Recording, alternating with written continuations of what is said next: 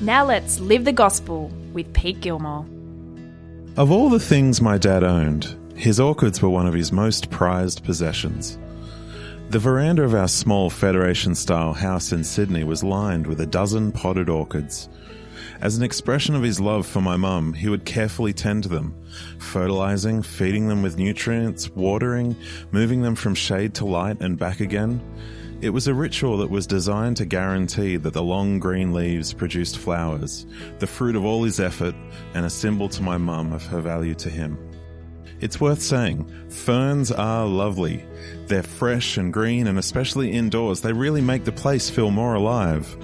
But orchids aren't ferns, and if my dad had spent a season nurturing his orchids only to have them not flower, I think he would have been rightly annoyed and frustrated.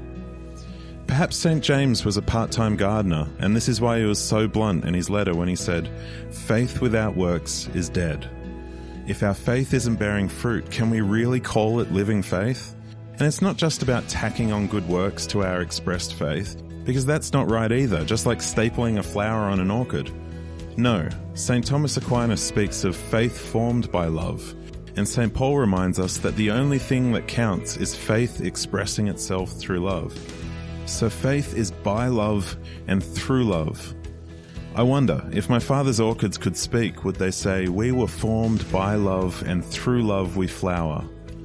The solution for an unflowering orchid isn't a new resolve or a brand new commitment to being the best orchid it can be. No, the solution is much simpler and sweet. Just let my father care for the orchid. Let him nourish it. My father began with one orchid, but many years later, that one has become dozens of orchids, split off and potted, given away, destined to be fruitful in their own right.